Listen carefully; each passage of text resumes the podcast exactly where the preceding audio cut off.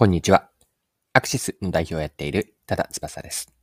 今回のテーマは価値提案の方法です。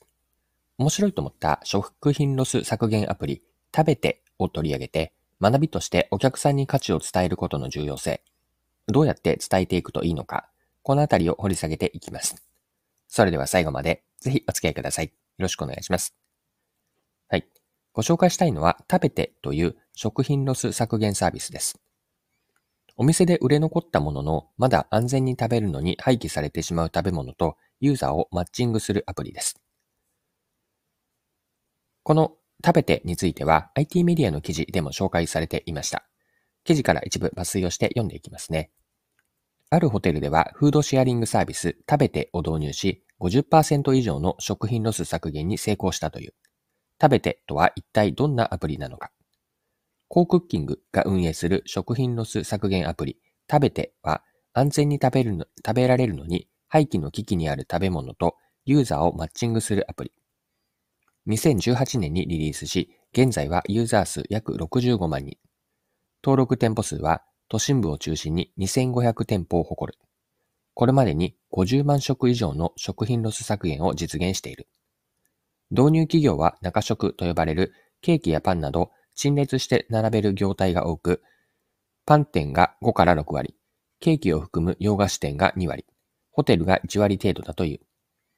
商品は福袋形式、詰め合わせ形式が多い。価格は店舗側で利益が残り、納得感がある金額を設定しているという。通常と比較して2から3割引きが多い。はい。以上が IT メディアの2023年1月18日の記事からの引用でした。食べての使い方なんですが、4つのステップで見ていくと、まずお店が余った商品を食べてに出品します。次に2つ目なんですが、ユーザーがアプリ上で、食べてのアプリで購入したい商品を選択し、購入手続きと受け取り時間を設定し、決済します。3つ目のステップが、設定したその時刻にユーザーがお店に取りに行って、4つ目が、お店側がユーザーの本人確認を行って商品を渡すと。このようなアプリでサクッとできて、使えるというのが特徴だなと思いました。はい。では、この食べてから学べることについて掘り下げていきましょう。マーケティングの観点で興味深いのは、食べてが新しいお客さんの獲得に貢献していることにあるんです。具体的にはどういった状況なのか、先ほどの記事で書かれていたので、また読みますね。ホテルザ・セレンスティン東京芝を運営する三井不動産ホテルマネジメントでは、ブッフェで余ったパンの詰め合わせを500円、弁当を600円で販売。パンは90%以上、全体でも50%以上の食品ロス削減に成功している。購入者は周辺地域の住民住民が多いという。弁当を購入したことをきっかけに、ビュッフェに通常来店する客もおり、新規顧客の発掘にも貢献している。また、自信を持って作った料理が大量に廃棄されることは辛いと感じていた料理人、従業員の心理的負担が軽減。現場の食品ロスに対する意識が高まることも評価されているという。はい、ここまでが記事です。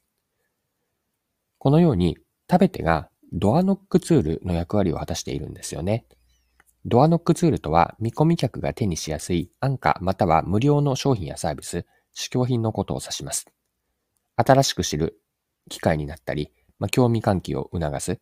あるいは利用によって元々の本品を買いたいという購入意向を生み出しているんです。食べてで残り物を安く試してみて、その後にお店での正規のメニューを食べたい、食べたいというニーズを作っているんです。はい。もう一つ注目したいことがあって、食べてでは食品ロス削減に協力することの捉え方、まあ、こんな世界観を作り出しているというのが注目したい、興味深いと思いました。まあ、それはですね、ユーザー、これは食品ロス削減協力者なんですけれども、 TABETE のユーザーのことをヒーローと呼んでいて、余った食品をお店に買いに行くことをレスキューするという風な表現をしているんです。ヒーローになりレスキューすると。こんな世界観があって、これすごく面白いと思ったんです。さっきの IT メディアの記事ではこのように書かれていて、また読みます。食べてではユーザーをヒーロー、食べてを通じて食品を購入することをレスキューすると表現している。ユーザーがより自分が食品ロス削減に貢献しているのだと感じやすいように、レスキュー、ヒーローという世界観を作んでいる作り込んでいるという、買いに行くではなく、レスキューをしに行くという表現にすることで、自分、事業者、地球、環境すべてに対して良い行動をしていると実感してもらいたいと考えています。ユーザーは自分がヒーローだと感じてもらえるよう、食べての活用による食品ロス削減量などは可視化し、アプリから見られるようにしています。ここまでが記事です。で、お店をレスキューしに行って、自分はヒーローのように活躍している、ヒーローとして活躍しているという気持ちが高ぶる世界観にしているんですよね。食品ロス削減へのこう義務感というのは薄れていって、もっとこうゲームのような楽しさを見て取りました。で、食べてユーザーがやる行為をヒーローになってレスキューすると解釈し、意味合いを変えることで、新しい体験価値をもたらしているんですよね。たとえやっている行動は同じであったとしても、まあ、自分のことをレスキュー隊のヒーローと自然と思えることで、結果的に食品廃棄の問題がうまく解決されているんです。学びを一般化すると、お客さんにやってほしいことの意味合いを伝えて、お客さんにとってどんなメリットや価値があるかを売り手がしっかりと伝える重要性。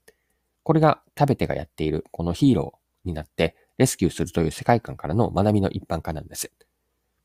買う意味合いとか、使ったり保有することで得られる価値をしっかりと売り手側が提案する。ここにマーケティングの役割があります。はい。そろそろクロージングです。今回はお店の食品廃棄、廃棄食品の問題を解決するサービス、食べてを取り上げて、マーケティングに学べることを見てきました。最後に学びのポイントを振り返ってまとめておきましょう。一言ではお客さんに意味合いと価値をしっかりと伝えようと。価値を伝える重要性という話でした。やっていることは同じだったとしても、意味合いを変えることで、再解釈を入れることで、新しい体験、新しい価値を作れます。で、マーケティングの役割は価値提案だと思っていて、お客さんに商品やサービスの意味合いをしっかりと伝えて、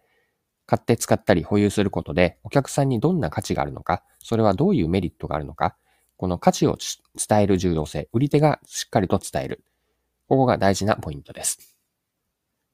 今回も貴重なお時間を使って最後までお付き合いいただきありがとうございました。それでは今日も素敵な一日にしていきましょう。